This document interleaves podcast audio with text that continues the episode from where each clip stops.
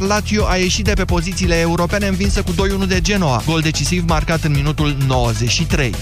În Franța, liderul solitar Paris Saint-Germain a mai obținut o victorie 1-0 pe terenul lui Saint-Etienne, gol spectaculos marcat de Mbappé după o colaborare pe măsură cu Dani Alves. PSG are 12 puncte avans și două meciuri mai puțin disputate.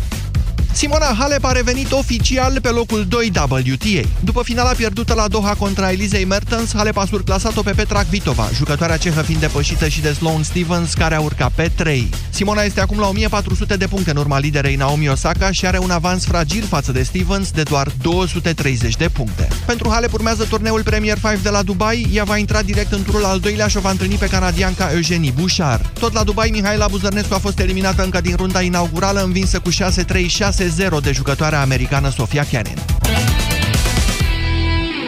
13 și 16 minute, jurnalul de prânz Europa FM a ajuns la final. Rămâneți acum cu Moise Guran, începe România în direct.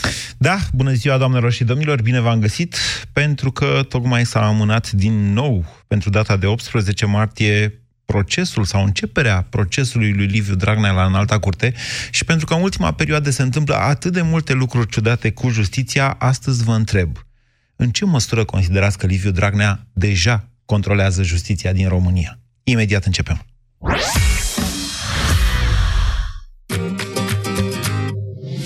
La Orange îți iei mai ușor smartphone-ul dorit, în rate lunare împreună cu un abonament Orange Mi. Ai Huawei Mate 20 Pro cu 15 euro rate pe lună, avans 456 de euro și Orange Mi Start 23.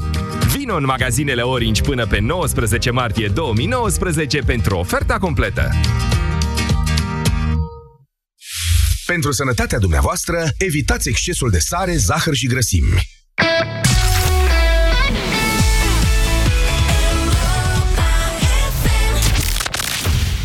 România în direct cu Moise Guran la Europa FM. Și cu dumneavoastră, ascultătorii noștri, aceasta este și va rămâne emisiunea dumneavoastră, emisiunea de la Europa FM, în care în fiecare zi o să vă dați cu părerea despre cele mai importante subiecte de actualitate. Chiar dacă, după cum probabil ați aflat, seara de la 6 și un sfert, o să mai facem o emisiune de dezbatere începând de astăzi, o emisiune în care o să mai auzim și opiniile altora. Um, astăzi o să vorbim despre justiție pentru că mi se pare mie că suntem într-un plin război informațional în legătură cu justiția. Și a făcut Dragnea justiția lui prin secția aia de procurori? Dar cum explicați faptul că din iunie și până acum în alta curte, adică în alta curte, nu vreo instanță de la Slatina, în alta curte întârzie să înceapă apelul domnului Dragnea că să vezi că s-a tras la sorți, că iar s-a tras la sorți, că nu-i bine că legea era așa și că era dincolo. Pe parcursul emisiunii de astăzi o să încerc să vă explic în măsura în care mă pricep și eu proceduri și controverse legate și de acest proces și de altele. De Vâlcov, care stă sărăcuțul de el de un an și mai bine să-i motiveze și lui sentința de 8 ani pe fond, ca să poată să înceapă apelul. Sau pușcăria, că poate nu vrea să o atace, cine știe. Ce să mai zicem? De-aia vă întreb, a pus sau nu a pus deja mâna pe justiție domnul Liviu Dragnea? Care e opinia noastră și mai ales pe ce o fundamentați? 0372069599. Bună ziua, Mihai! Bună ziua! Vă ascultăm. Uh, nu cred că domnul Dragnea a pus mâna pe justiție, ci mai degrabă a fost uh, o operațiune de ambele părți. Adică domnul Dragnea s-a atins de justiție și justiția s-a lăsat uh, atins. Și când spun domnul Dragnea, cred că ne referim aici nu la un arhetip al uh, corupților. Mm. Că nu-i domnul Dragnea singur, e și cu domnul Tăricianu, e și cu alți domni, domnul Nica și... Da, să credeți că domnul Tăricianu e la fel de influent în această lume a puterii, a justiției, să spunem, cum e domnul Dragnea?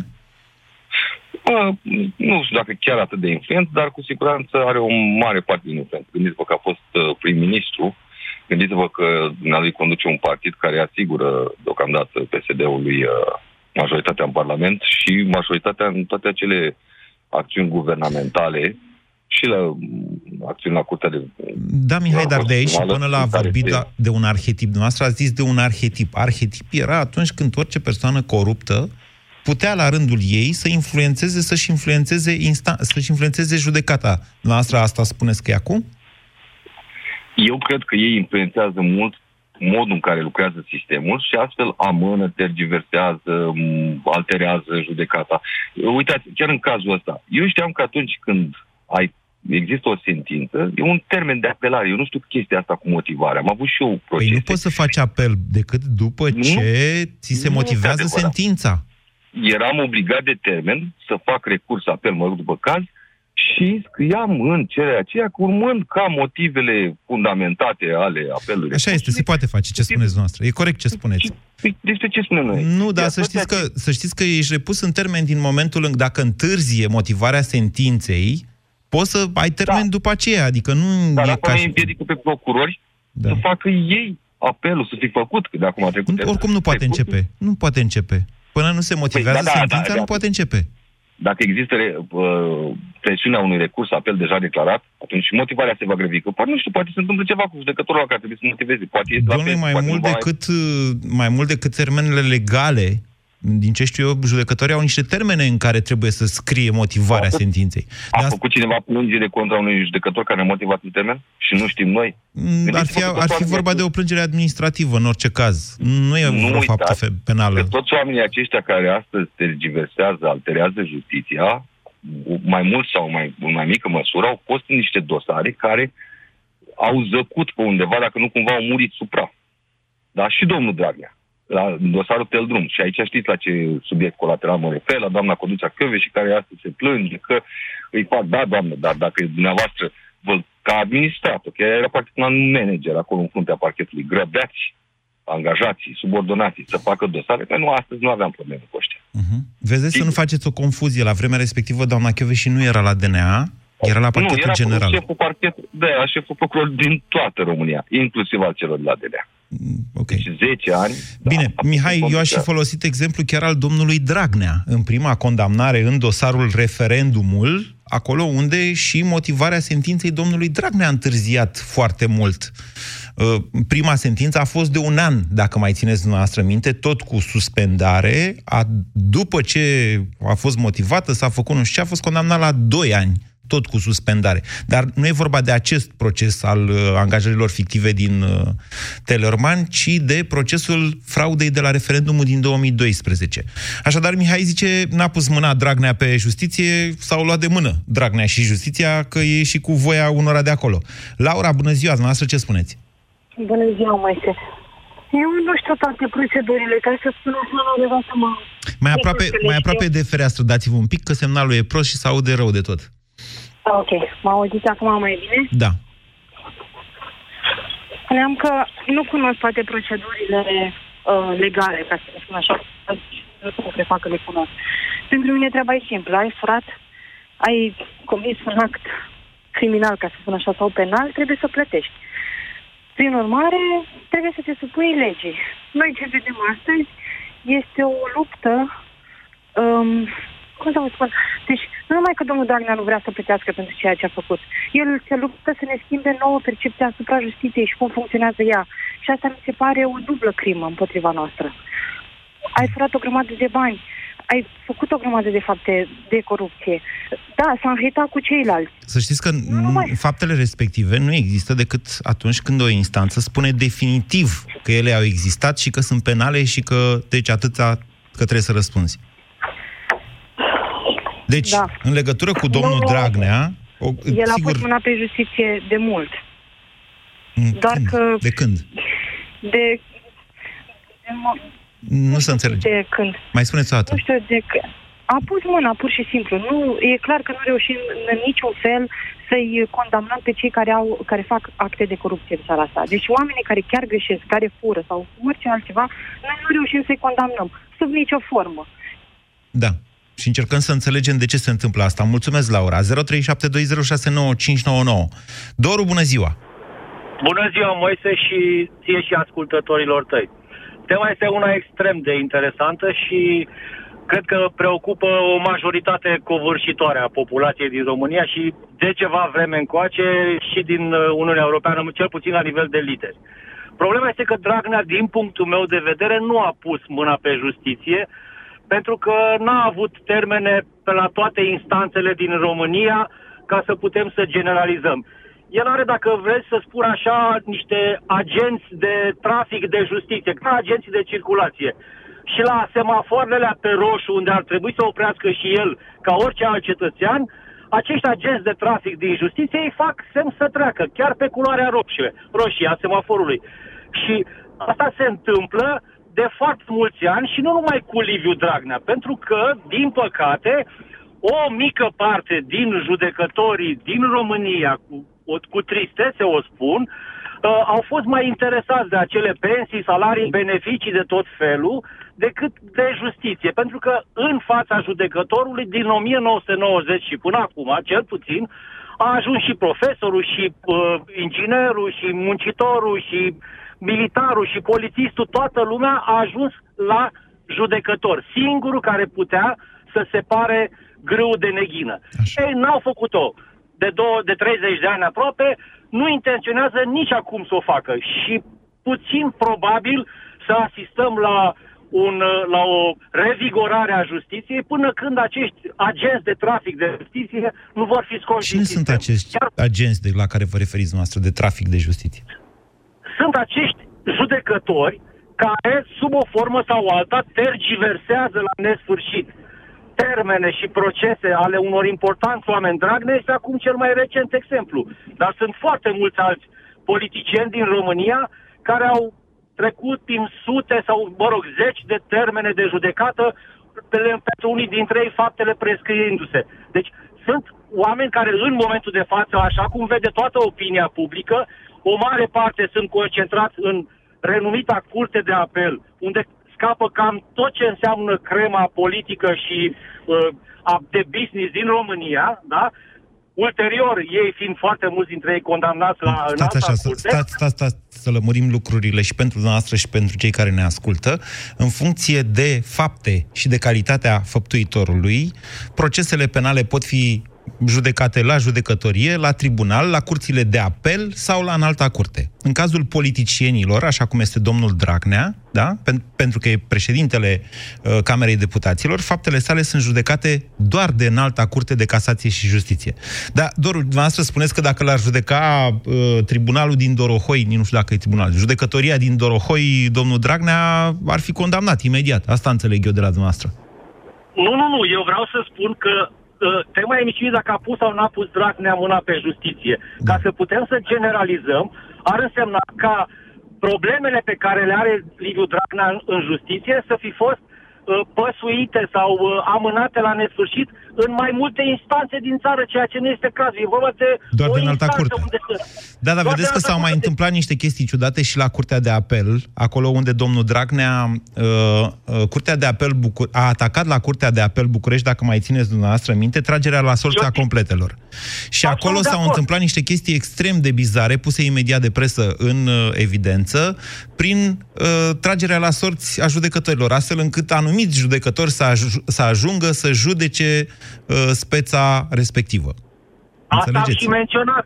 Asta okay. am și menționat că un, o intersecție din asta extrem de importantă este Curtea de Apel, unde Curtea de Apel București. Nu, Curtea de Apel da, da, București. Da, Curtea de Apel București, da. Unde întâmplător sau nu, o sumedenie de decizii sunt mai mult decât de neînțeles, ca să nu le spun de-a dreptul controversate.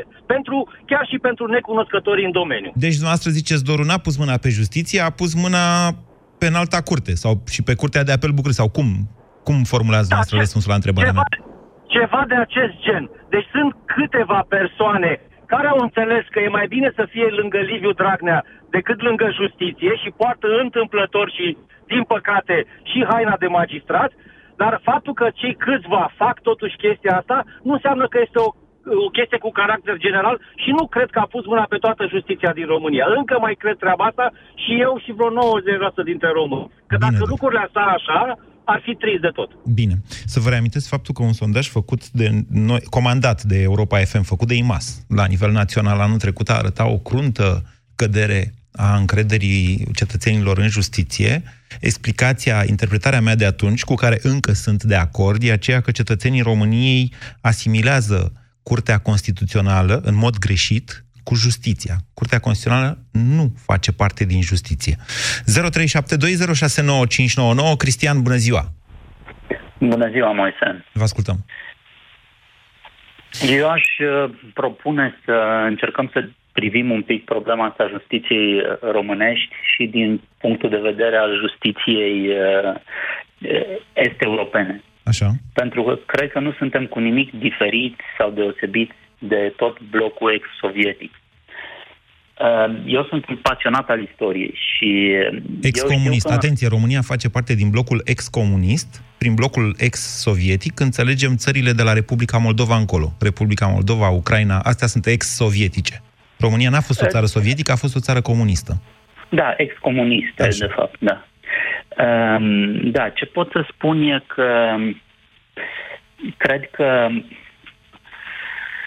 ce vreau să zic? Că e nasol în tot blocul, vrea să spuneți, și că România uh, e la fel doar, ca în Bulgaria. Sau nu, ce? Doar, nu doar asta, în, din 91 au început, au fost niște presiuni și atunci s-a înființat pentru prima dată serviciul acela secret de monitorizare a justiției. Deja din 91 s-au luat... UME 0400, vă referiți dumneavoastră, acela era un serviciu de care ar, trebui, ar fi trebuit să culeagă informații din penitenciare S-a dovedit mai da. târziu, sau s-a auzit mai târziu, nu știu în ce măsură s-a dovedit, că se ocupa și cu carierele magistraților și cu amand lucrurile da. și cu lucrurile prin care aceștia puteau fi șantajați sau influențați și așa mai departe. Nu știu dacă toate aceste informații sunt reale, însă. Da, și a degenerat și a evoluat la un moment dat fenomenul ăsta în arhiva SIPA, de care am auzit cu toți. SIPA este fostul UME 0400. Da, exact. Și se ocupa cu monitorizarea magistraților. Conform lui Cristi Danileț, peste 3.000 de persoane, magistrați, au fost monitorizați și aveau dosare. Și acolo discutăm de dosare cu implicații uh, sexuale, tot felul de... Atenție, este vorba de dosare, dosare de urmărire informativă, da. nu dosare penale, da?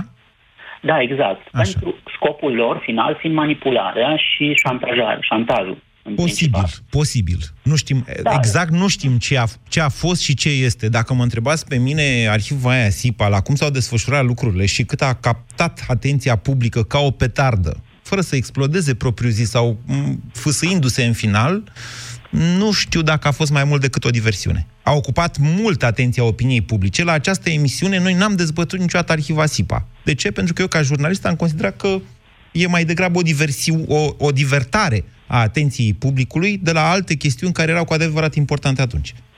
Da, înțeleg. Ok, vă dau, vă dau dreptate, dar pe de altă parte, uh, ce aș vrea să spun e că cred că și europenii, Uniunea Europeană și-a dat seama că nu a reușit să controleze fiecare stat independent din Europa de Est, stat membru, mă refer. Uniunea Europeană nu și-a propus să... niciodată să controleze fiecare stat din să controleze pe, în materie de justiție, mă refer. Nu și-a pus niciodată nu și-a pus niciodată problema așa. Vă reamintesc faptul că atunci când noi am intrat în Uniunea Europeană, tocmai a avusese loc o reformă în justiție. Uh, justiția, mă rog, da. legile fusese schimbate, CSM-ul fusese schimbat, modul în care sunt numiți procurorii șefi fusese schimbat și în 2007 Uniunea, Comisia Europeană ne-a spus așa, bă, e foarte bine ce ați făcut voi, numai că toate lucrurile acestea pot fi întoarse la un moment dat. De aceea vă băgăm sub un mecanism de cooperare și verificare. În măsura în care lucrurile da. intră pe un curs irreversibil în justiția din România, vom retrage acest mecanism. Și eram pe punctul să ajungem acolo când, ce să vezi, s-a întâmplat ce au prevăzut europenii. Lucrurile s-au răsturnat. Exact, dar să știți că una din condițiile de aderare a fost pe justiție, a fost asta cu managementul arhivei SIPA. S-a e, pus în problemă. E posibil să aveți dreptate, da. Da. Uh, ok, eu cred că și ei și-au dat seama și acum ce se întâmplă cu Codruța Cheveși și cu instituția procurorului european. Uh, e o încercare a europenilor de a controla puțin fenomenele astea care sunt paralele în țările din Est într-o perspectivă foarte lungă. Procurorul european da. nu va putea pe termen scurt să schimbe ceva în justiția din România sau în fenomenul infracțional sau al corupției din România. Da. Da, eu mă uit numai atât în Polonia, în Ungaria, unde nu funcționează deloc justiția, nici în România nu funcționează și cred că e la mâna politicienilor. Cred că, că amestecați puțin lucrurile. În Polonia, la un moment dat, uh, au dat o lege prin care i-au obligat pe judecătorii în altei curți să se pensioneze. Dacă vă mai amintiți scenele respective, oamenii au mers la serviciu, domnule au intrat în săli și n-au da. vrut să plece acasă. Până la urmă au plecat acasă, dar Polonia, fiind pe punctul de a pierde la Curtea de Justiție a Uniunii Europene, a dat înapoi. și a anulat legea respectivă. În Bulgaria situația e cu totul și cu totul diferită. De-aia vă spun că nu văd similitudini da. între țările din Eu Est. mă uitam un pic în Ungaria și nu am văzut pe nimeni acuzat din partidul de guvernământ în ultimii ani. Da. Dar acolo nu sunt corupți în Ungaria. Ungurii să știe, sunt da. Uh, oameni corecți. Da. Sunt cei mai corecți dintre europeni, da. da. da. Cu ghilimele de rigoare de fapt au existat, mulțumesc Cristian, de fapt au existat astfel de suspiciuni și împotriva domnului Orban, dar uh, domnul Orban a fost primul, Victor Orban, din uh, Uniunea Europeană care și-a consolidat puterea politică dincolo de niște limite ale liberalismului democratic, încât e foarte greu chiar și să speculezi ceva în legătură cu ce s-a întâmplat în Ungaria. 0372069599 ne concentrăm pe România noastră impresia dumneavoastră este că Liviu Dragnea controlează justiția sau nu? Mădălin, bună ziua! Bună ziua, Moise! Vă ascultăm. Uh, răspunsul meu e că, într-adevăr, Dragnea controlează justiția și ne dăm seama de lucrul ăsta, mai ales în ultimul moment, când uh, deja el a schimbat niște decizii definitive prin uh, contestarea la altă curte a completele de 5 și 3 judecători am înțeles acum. Nu a schimbat deci încă nicio decizie. De... Nu, încă nu s-a schimbat nimic în sensul ăsta. Dar vrea să facă lucrul ăsta sau știu că Într-o au, ordonanță de urgență, anunțată și de domnul Toader, anunțată și de doamna Dăncilă. Încă nu a fost dată acea ordonanță de urgență. Da, dar am văzut deja câțiva condamnați care au ieșit, uh, au ieșit din închisoare sau să rejudecă cazurile. În baza deciziei, haideți să o lămurim, în baza deciziei Curții Constituționale, care a fost întrebată despre ceva și s-a pronunțat cumva și în legătură și cu altceva. Deci Curtea Constituțională a tot zis, a tot zis că uh, n-au fost constituite legal completele de judecată începând cu anul 2015. Așa că toate sentințele definitive care nu aveau motivarea, că de-aia vorbim de ale afurisitele de termene, dar n-aveau motivarea apelul, uh, apelului, da, a sentinței definitive, uh, toți cei condamnați în respective așa, în baza deciziei CCR, au făcut un recurs extraordinar, contestația în anulare. Ceilalți, care au ieșit din termenul respectiv, deși puteau să facă și până atunci, că nu era de competența CCR să judece așa ceva, ăia cum e sărac cu domnul Dragnea condamnat definitiv în dosarul referendum, ea n-au mai avut cum să facă.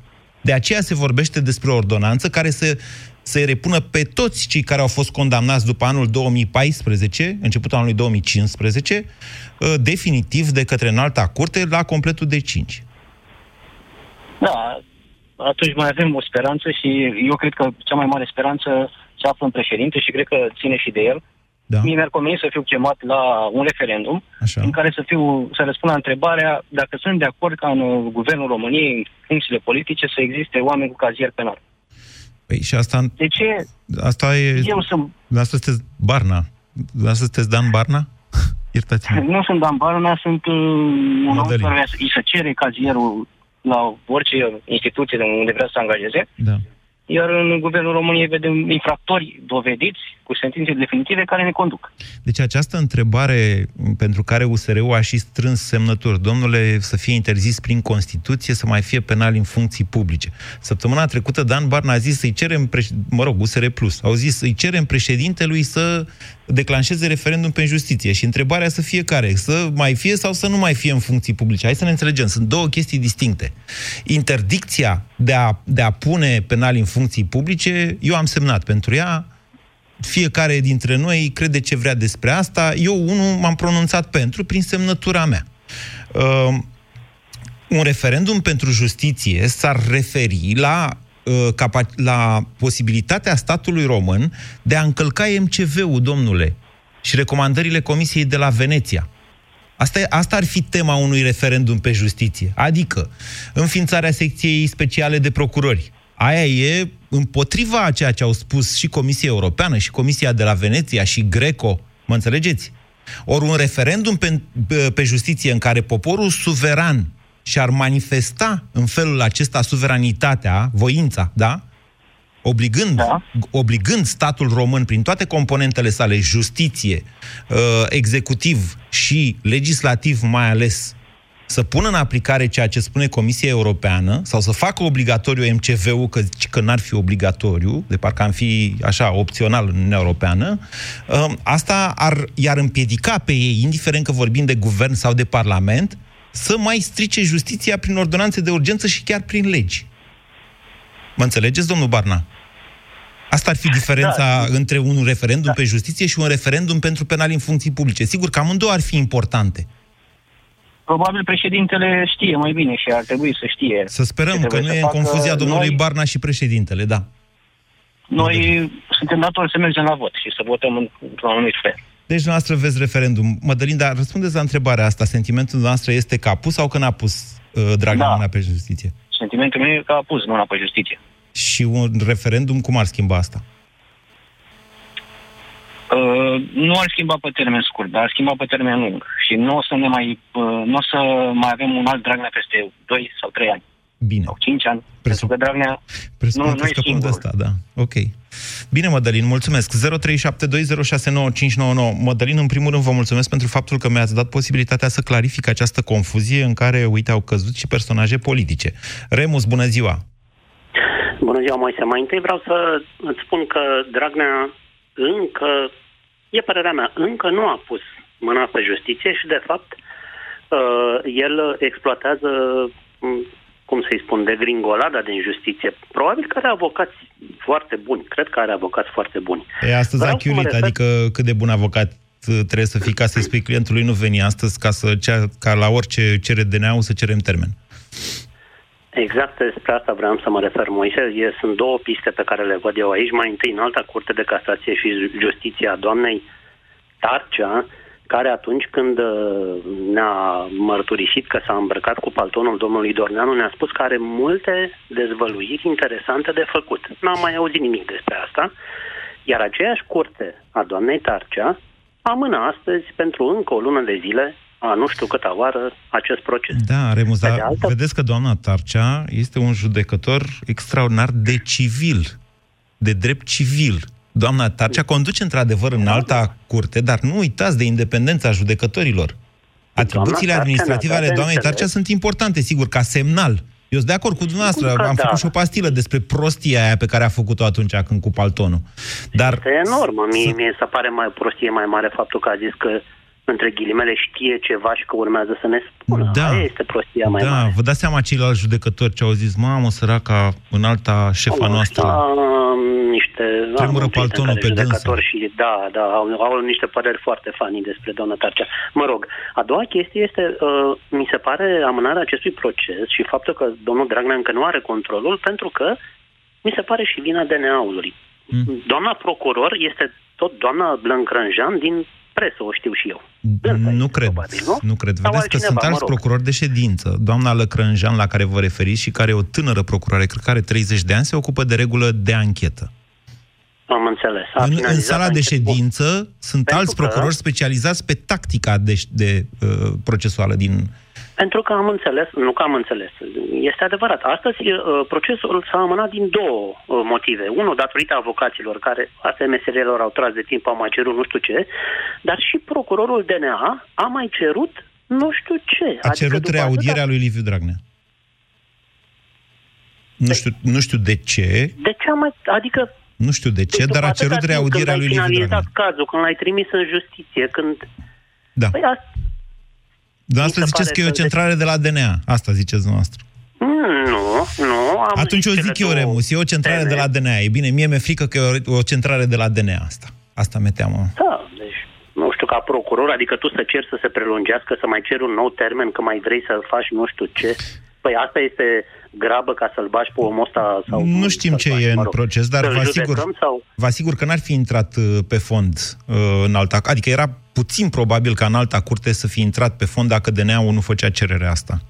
De regulă, în apel mai durează, cu excepția deci, cazurilor deci, comerciale. Am înțeles, aia e meseria lor. Ei cer acolo și prelungesc până în pânzele albe, că aia e. Remus, nu până în pânzele albe, hai să spunem pe aia cinstită, că poate nu știe toată lumea ia atenție la mine. Vă, vă explic o chestie un pic mai complicată, deci vă rog să ciuliți cu mare atenție urechile.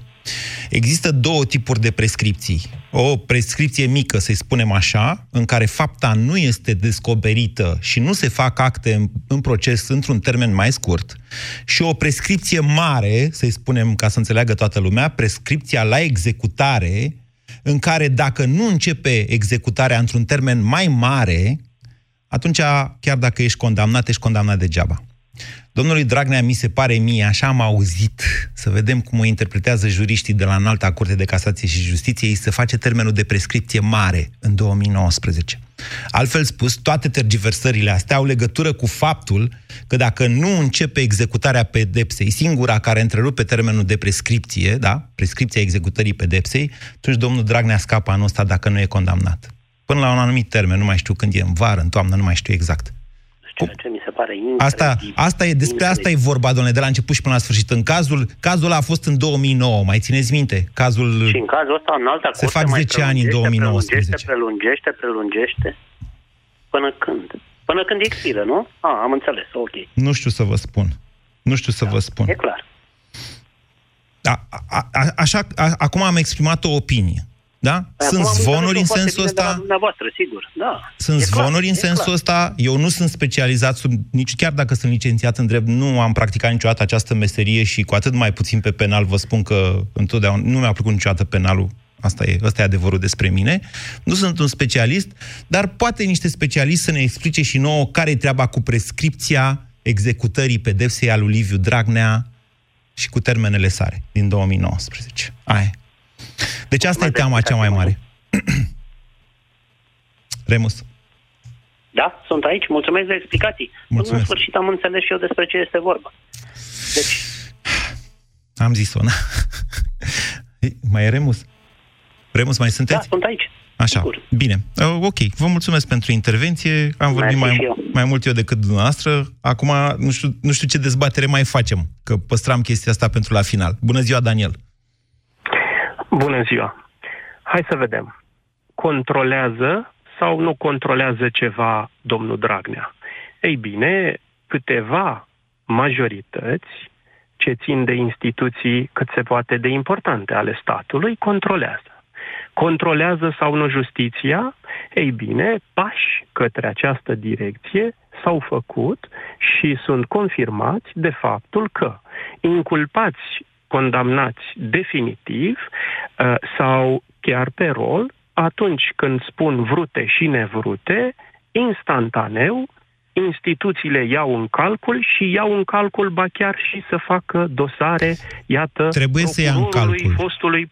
Trebuie, da, trebuie să ia în calcul, calcul, dar sigur că dai o pondere acolo, adică ții cont de faptul că e ghiță, care e fugit, ții cont de faptul că e udrea, care e condamnată definitiv. Asta târnă, trebuie să le corelezi cu alte probe. Să știți că și la DNA, chestia aia că, domnule, Uh, în baza unei, uh, unei plângeri m-au condamnat, alea sunt minciuni. Nimeni nu dă o astfel de sentință și din ce știu eu, nici DNA-ul n-a trimis dosare în, uh, în judecată în baza unei plângeri. Nici chiar în cazul domnului Ludovic Orban, așa cum a spus chiar el și mulți alții. În cazul domnului Ludovic Orban a existat o filmare care încă e acolo, a ajuns la avocați și probabil va exploda în capul PNL-ului în campania electorală. Dar asta e o altă Corect. poveste.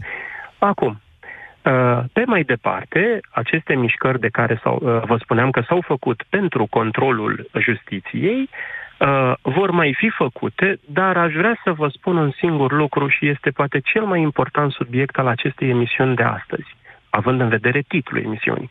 Da. Nu inculpații și nimeni altcineva, nici din Europa și nici din România, nu va pune umărul la controlul justiției, nici măcar, ba, ba, ba chiar indirect și uh, uh, domnul Dragnea, dar singurul vinovat care a făcut posibil până aici acest moment, care are într-adevăr această direcție de control a justiției, este domnul Tudorel, care și-a pus în slujba domnului Dragnea absolut toate cunoștințele de așa natură încât, ba chiar acea capcană a celor articole, două la număr, privind completul de cinci de la înalta curte, care este o capcană enormă, uh, a fost folosit de domnul Tudorel și pe stânga și pe dreapta după cum i-a convenit și le-a câștigat, căci și CCR-ul, care uh, dacă este uh, părtaș la acest joc al lor, ok, pot să înțeleg și pot să cred că este, a făcut foarte multe greșeli, de rea credință. Daniel, dar... nu cumva îl supraestimați pe Tudorel ăsta? Deci hai să explicăm, ca să înțeleagă toată lumea. Era o lege din 2010, o lege din 2013.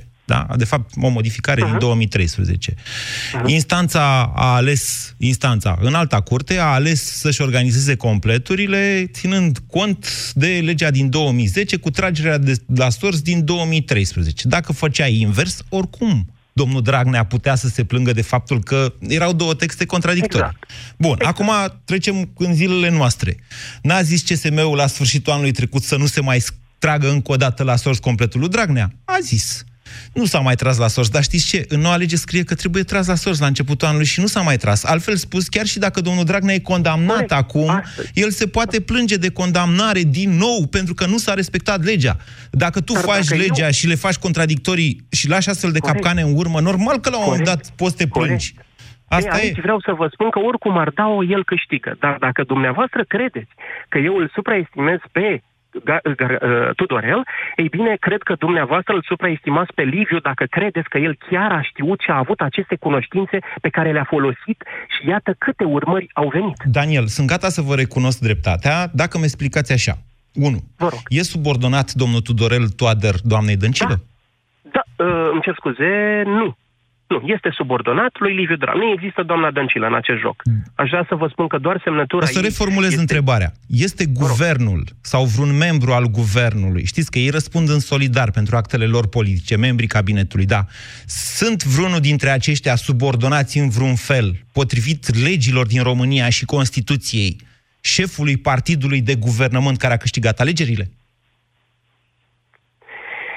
Potrivit legii, nu potrivit practicii, uh, sunt. Și aș vrea să vă spun de ce nu potrivit legii. Vă aduceți aminte ce a făcut domnul Teodorovici când a uh, mințit o populație întreagă și inclusiv Parlamentul când a dat acele cifre? Da. Puteți să-mi spuneți că el a avut o responsabilitate legală? Ei bine, nu. Nu a avut. Dar, practic, da, este supus șefului partidului. Daniel... Și tocmai pentru că nu există această responsabilitate, fac tot felul de decizii, iau tot felul de decizii și iată că sunt fără de urmare. Uh, chiar domnul uh, uh, ministru al sănătății, de pe timpul acelui incendiu în acel club, spunea, nu, nu e nevoie, avem tot ce ne... Dar nu vă rog, dar nu, dar noi ne descurcăm. Ce a pățit acel domn? Absolut nimic. Daniel... Ce face doamna Andronescu astăzi când se joacă cu legile și spune astăzi, ba, mâine, na. Ce face? El se joacă. De ce? Că nu există răspundere legală. Daniel, aveți dreptate, v-am introdus într-o capcană ca să mi-arătați cât de deștept sunteți. Sunteți deștept, recunosc acest lucru și vă mulțumesc că sunteți ascultătorul România în direct. Așa Eu este. Potrivit Constituției din România, cabinetul, primul ministru și ministrii nu se subordonează partidului de guvernământ. Dacă aceștia cumva încalcă, sigur că da, principiile partidului respectiv sau interesul electoratului partidului respectiv, partidul ăla are posibilitatea să-i dea just prin moțiune de cenzură. Dar guvernul României nu este supus partidului. Nu mai e din 1989, oameni buni. Asta era în Constituția din 1965 ultima dată. Partidul Comunist Român este forța conducătoare a societății, nu mai e valabil din, prin Constituția din 1991, de fapt. Da, mă rog, se poate considera că din 89 de când nu mai există PCR. Deci această prostie repetată insistent pe la televizor, guvernul e supus partidului, este foarte greșită. De 30 de ani nu mai e valabilă. Să fac 30 de ani la sfârșitul acestui an, de când această tâmpenie nu mai e valabilă. Și totuși, așa cum observa Daniel, membrii cabinetului și doamna prim-ministru însă, și nu numai doamna prim-ministru, ce Tudose înainte n-a fost supus partidului. Înaintea lui Grindeanu n-a fost supus lui Dragnea. Acești oameni care ajung pe funcții atât de puternice, Constituția noastră îi dă un rol puternic primului ministru. Acești oameni nu, sunt, nu știu Constituția, nu știu de ce sunt acolo. Nu cunosc cum funcționează mecanismele statului de drept. Și noi îi numim miniștri, prim-ministri, profesori universitari, în cazul Tudorel, ăsta e, măi, nu că e rector, dar e profesor universitar de drept. Mă înțelegi? Nu e ca mine un amator în drept cu diplomă. El este profesor universitar. Eu chiar am citit cărți scrise de Tudorel Toader. Ce cred despre ele e o altă po- poveste. Mai am timp, mai am. Șerban, bună ziua! Bună ziua! Vă ascultăm. Eu cred că încă nu a reușit să-și aducă oamenii care îi trebuie ca să scape de ceea ce îl așteaptă. Nu și-a adus direct- oamenii încă pe unde să-și Da. aducă? La, Pe în justiție, funcțiile- ziceți. Exact. Sau să aibă pârghile necesare să tragă sforile încât să iasă lui apele și să fie balta lină. La ce pârghii și la ce poziții vă gândiți? Din punct de vedere al discuțiilor care le-am avut până acum cu ceilalți da. parteneri de discuții, vreau să spun că ei au o părere a oamenilor care lucrează în domeniu. Eu nu lucrez în domeniul acesta.